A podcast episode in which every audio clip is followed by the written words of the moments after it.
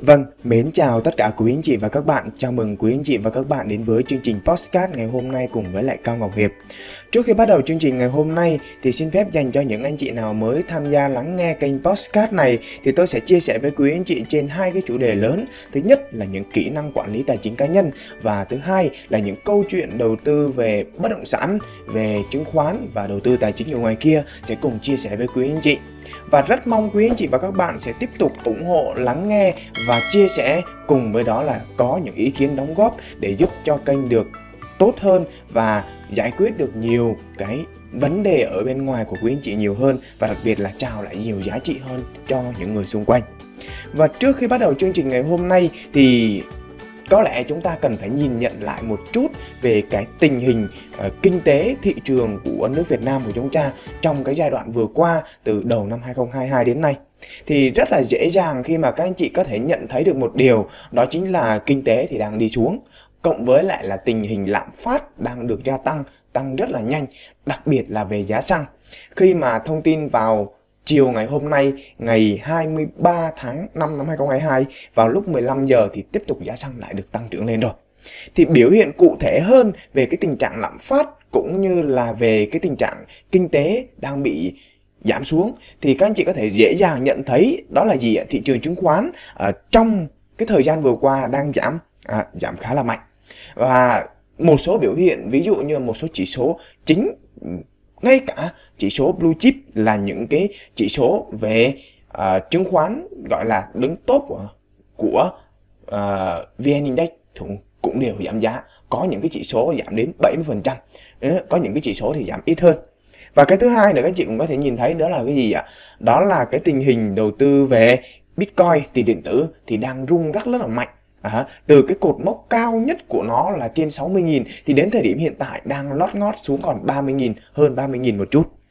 Cộng thêm cái tình hình bất động sản ở cái giai đoạn nóng sốt vừa qua trong năm 2021 cùng với lại đầu những tháng đầu tiên của năm 2022 thì đang rất phát triển rất là mạnh. Tuy nhiên đang có những cái dấu hiệu là đà đi xuống, dừng lại, chậm lại, tính thanh khoản không được cao nữa. Thế thì chúng ta tự nhiên đặt ra một câu hỏi đó là chúng ta phải làm gì khi mà kinh tế đang đi xuống và lạm phát thì đang tăng cao? Và đây cũng là cái chủ đề mà tôi sẽ chia sẻ với quý anh chị trong cái chủ đề ngày hôm nay. Được không ạ? Và để giải quyết được cái vấn đề này để tìm ra được cái cách để có thể giúp cho anh chị à, giải quyết được à, cái tình trạng là nhìn thấy tình hình kinh tế như thế à, điều kiện lạm phát đang xảy ra liên tục như vậy thì cái việc mà chúng ta cần phải làm À, đầu tiên để có thể chiến thắng và cũng là mang lại cái tính an toàn cho chúng ta về tài chính. Đó chính là câu nói biết địch, biết ta trăm trận trăm thắng. Thì cái việc đầu tiên chúng ta cần phải làm ở đây là gì cần phải biết cách quản lý tài chính cá nhân của chúng ta lại. Và cái chương trình chia sẻ về quản lý tài chính cá nhân thì cũng, tôi cũng đã chia sẻ rất là lâu, rất là nhiều ở trong những cái chương trình mà các anh chị có thể là tìm hiểu, đọc lại. Vậy thì tôi sẽ chia sẻ lại cơ bản một chút để các anh chị có thể hiểu rõ hơn về câu chuyện là quản lý tài chính. Nào, đầu tiên nhìn nhận lại về cái câu chuyện quản lý tài chính. Đó chính là chúng ta cần phải biết được cái nguồn thu của chúng ta như thế nào. Và cùng với đó là gì ạ? Khi mà có nguồn thu rồi thì trong cái giai đoạn bây giờ thì cái việc ưu tiên đầu tiên đó chính là chúng ta cần phải sống đã. Thì các chị có thể thấy là năm giai đoạn năm 2020, 2021 chúng ta đang rất là lay lắt trong câu chuyện là sống. Nhiều anh chị là phải đi vay tiền, đi mượn tiền và có một cuộc sống cực kỳ éo le. Vậy thì từ cái câu chuyện của dịch Covid đó đến năm nay thì chúng ta cũng phải tự rút ra cho mình một bài học. Đó là gì ạ? Bắt buộc chúng ta cần phải tính toán được cái chi phí trong cái đời thường của chúng ta hàng ngày và cần phải chi ly. À, cùng với đó có thể là các anh chị chưa quen, à, rất là khó để làm nhưng mà chúng ta cần phải có một cái kế hoạch chi tiêu làm sao cho nó rõ ràng, cụ thể. Và đơn giản nhất là khi mà các anh chị à, có được cái thu nhập của mình thì cần phải tổng hợp lại được cho mình. Đó là cái số tiền chúng ta cần phải tiêu dùng trong một tháng là bao nhiêu. Đó là việc đầu tiên chúng ta cần phải làm. Bởi vì chúng ta đảm bảo cái tính an toàn trong câu chuyện là tài chính của chúng ta đã. Rồi hãy làm những cái việc tiếp theo về đầu tư hay là có những cái hình thức tiếp theo. Được không ạ? Và việc thứ hai, để đảm bảo cái tính an toàn về tài chính cho quý anh chị, và chúng ta cũng cần phải giải quyết, đó là cái gì ạ? Cái vấn đề mà nếu mà có trường hợp rủi ro xảy ra thì chúng ta cần phải làm gì? Thì đương nhiên các anh chị cần phải chuẩn bị cho mình một cái quỹ dự phòng rủi ro. Điều này cực kỳ quan trọng. À, à, rất nhiều anh chị sẽ bảo thôi không cần đâu. Đang nghèo mà. Không cần phải cần làm cái đó đâu. Thì cũng không sao. À, mỗi người đều có một cái tư duy khác nhau. Tuy nhiên các anh chị có thể nhìn nhận lại được là nếu năm 2020 chúng ta có một cái quỹ dự phòng tốt nhất từ năm 2019 lỗ lại đến khi năm 2020 chúng ta không đi làm được ảnh hưởng bởi Covid thì rất là nhiều anh chị làm tốt điều này thì có một cuộc sống cực kỳ an nhàn, vui vẻ, không nợ nần nhiều.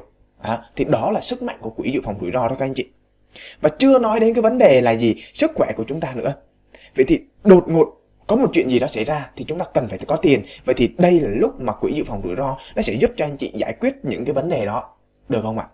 Và khi như thế nữa thì nhiều khi các anh chị đừng quên một điều, cái quỹ dự phòng rủi ro này nó không chỉ dùng cho rủi ro đâu mà nó dùng còn trong cái cơ hội mà chúng ta đi đầu tư nữa. Nhiều cái cơ hội đầu tư các anh chị có đồng ý với tôi là thấy cơ hội đó nhưng mà không có tiền hoặc là có rất ít. Vậy thì cái quỹ dự phòng rủi ro này nó cũng là một phần tiền, cũng là một cái phần tài sản của quý anh chị mà. Vậy thì tại sao các anh chị không dùng cái quỹ dự phòng rủi ro này trong cái trường hợp khẩn cấp và đây là cái ý nghĩa quan trọng nhất của quỹ dự phòng rủi ro, đó là sử dụng trong cái trường hợp cần thiết nhất khi gặp rủi ro, khi có cơ hội đầu tư và đặc biệt giải quyết hai cái chữ khẩn cấp cho quý anh chị. Đồng ý với tôi không ạ? Đó vậy nên các anh chị hãy làm cho mình thật sự tốt về cái điều này. Và tiếp theo nữa, à, để cho cuộc sống nó vui vẻ hơn, nó hạnh phúc hơn thì chúng ta cần phải có những cái tận hưởng của cuộc sống. Ví dụ một chuyến du lịch hoặc là lên kế hoạch để xây một cái nhà mới, sửa lại một cái nhà mới hoặc đổi một cái điện thoại. Thì đây là một cái chi phí mà chúng ta có kế hoạch. Thì chúng ta cũng cần phải chia nó ra, chia tiếp tục cái tiền mà thu nhập của chúng ta ra thì chia ra cái phần này nữa để đảm bảo là cuộc sống của chúng ta vui vẻ, hạnh phúc chứ không lại suốt ngày bạn đi làm, đi làm, đi làm và đi làm. So với cái người là họ họ đi làm xong, họ nghỉ ngơi, họ thư giãn, họ giảm stress, sau đó họ đi đi làm. Vậy thì so hai người đó với nhau thì chắc chắn một điều là cái người thứ hai sẽ có cái năng lực sản xuất, có cái thu nhập cao hơn nhiều so với người thứ nhất. Đó, quá rõ ràng rồi các anh chị. Và cái thứ tư nữa, đó chính là khi đó chúng ta mới đem đi đầu tư các anh chị. Đây là một cái khoản cực kỳ quan trọng đem đi đầu tư. Tuy nhiên, trong cái giai đoạn này khi mà kinh tế đang đi xuống, à, lạm phát đang gia tăng thì chúng ta cũng cần phải lưu ý một điều là đầu tư ở tư thế phòng bị. Tư thế phòng bị để đảm bảo an toàn cho các anh chị nhé và trong cái câu chuyện đầu tư này thì chúng ta đã làm rõ được về cái tình hình quản lý tài chính của mình hiểu rõ được câu chuyện tài chính của mình gọi là đã biết ta rồi.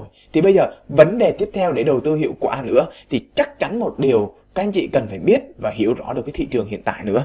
Vậy thì nhiều anh chị sẽ bảo là cái thời điểm mà thị trường đang đi xuống, đang chững lại thì đây là một cái cơ hội lớn để chúng ta đầu tư.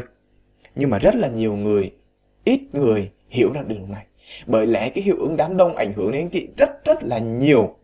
Vậy nên, tóm lại, những cái việc mà chúng ta cần phải làm khi mà có những cái dấu hiệu đó là kinh tế đi xuống à, và lạm phát xảy ra thì việc đầu tiên chúng ta cần phải làm đó là quản lý lại tiền bạc của mình quản lý lại cái chi tiêu của mình. Đó và chia ra những cái phần tiếp theo ở của cái tài chính cá nhân của mình sau đó mới đem đi đầu tư. Và trong cái câu chuyện đầu tư này á thì cũng xin nhắc lại với quý anh chị nữa là gì? Chúng ta cần phải nhìn nhận lại ở cái thời điểm hiện tại để có thể đầu tư thì các anh chị cần phải cung cấp cho mình những cái kiến thức kỹ năng và kinh nghiệm trong câu chuyện là đầu tư nữa vậy nên nếu mà bạn đầu tư tốt nhất, cái khoản đầu tư tốt nhất, đó chính là đầu tư cho bản thân các anh chị. Có thể cái giai đoạn năm 2020 2021 anh chị chừng lại, chậm lại. Nhưng nếu anh chị dành cái khoảng thời gian đó để đầu tư cho cái trí óc của mình, cái kiến thức của mình, học thêm những kỹ năng của mình nữa, thì chắc chắn một điều là các anh chị có thể nhìn thấy được là bản thân mình sẽ tự nâng cao được giá trị của mình và khi đó tiền nó sẽ về.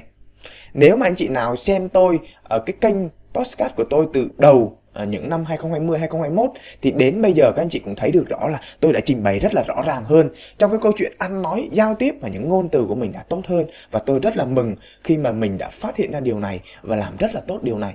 Đến bây giờ cũng có những cái dấu hiệu mà tôi thấy là mình đã đạt được những thành tựu tốt nhất của mình với sự nỗ lực của mình và kiên trì của mình. Vậy thì nhìn lại nhìn lại nhìn lại một chút nào các anh chị. Thì những cái vấn đề mà chúng ta cần phải giải quyết đầu tiên đó chính là biết địch, biết ta, trăm trận, trăm thắng. Chúng ta cần phải quản lý lại tài chính của mình. Và cái phần này cũng chia sẻ với quý anh chị là phần đầu tiên. Còn phần thứ hai liên quan về câu chuyện đầu tư. Đây cũng là một cái cơ hội để chúng ta đầu tư, các anh chị. Nhưng mà để đầu tư được, cho dù là bất động sản, cho dù là tiền ảo, hay là cho dù là chứng khoán đi nữa, thì chúng ta cũng cần phải hiểu rõ về câu chuyện là khi nào nên mua, khi nào nên bán và lựa chọn cho mình một cái cái gì ạ? Cái hình thức đầu tư làm sao cho nó phù hợp với lại tài chính của mình. Khi mà hiểu rõ được tài chính của mình rồi thì chắc chắn anh chị sẽ hiểu rõ được cái cách để mình sử dụng đồng tiền làm sao cho nó hợp lý. Và đặc biệt là đảm bảo được cái tính an toàn về tài chính của mình khi mà có trường hợp rủi ro hoặc xấu xảy ra. Cùng với đó là cái nền tảng về kinh tế cũng như lạm phát xảy ra như vậy thì các anh chị ạ mình nhiều khi là phải bình tĩnh. À, hãy giữ thật bình tĩnh cho mình bằng cách là nếu mà cảm thấy nó không an toàn thì dừng lại luôn không làm gì cả. Quản lý cái chặt lại cái tài chính của mình thôi. Còn uh, nếu thấy người này người kia người nọ vân vân vân vân đi làm cái này làm cái kia thì hãy thử hỏi họ là tại sao họ lại đi làm cái điều đó. Và khi làm điều đó thì họ cần phải có cái gì? Và khi cần làm những cái điều đó thì những cái rủi ro có thể xảy ra là cái gì? Đó là những câu hỏi mà giúp cho anh chị có thể là đảm bảo được tính an toàn trong cái câu chuyện đầu tư của mình. Và hẹn gặp lại tất cả quý anh chị và các bạn trong cái chương trình tiếp theo cái số tiếp theo chia sẻ với quý anh chị về câu chuyện đầu tư. Đấy, và hy vọng các anh chị và các bạn sẽ tiếp tục ủng hộ và hãy để cho hiệp ừ, xin một like vì cái giải thuật của youtube nó cần đòi hỏi cái sự ủng hộ like. Và nếu anh chị có nhiều ý kiến đóng góp thì vui lòng bình luận xuống phần bình luận để rồi chúng ta sẽ tiếp tục trao đổi và chia sẻ với nhau những kiến thức bổ ích để giúp cho nhau có thể là cùng phát triển và phát triển nhanh hơn được không ạ? Xin chào và hẹn gặp lại tất cả quý anh chị và các bạn ở cái số tiếp theo.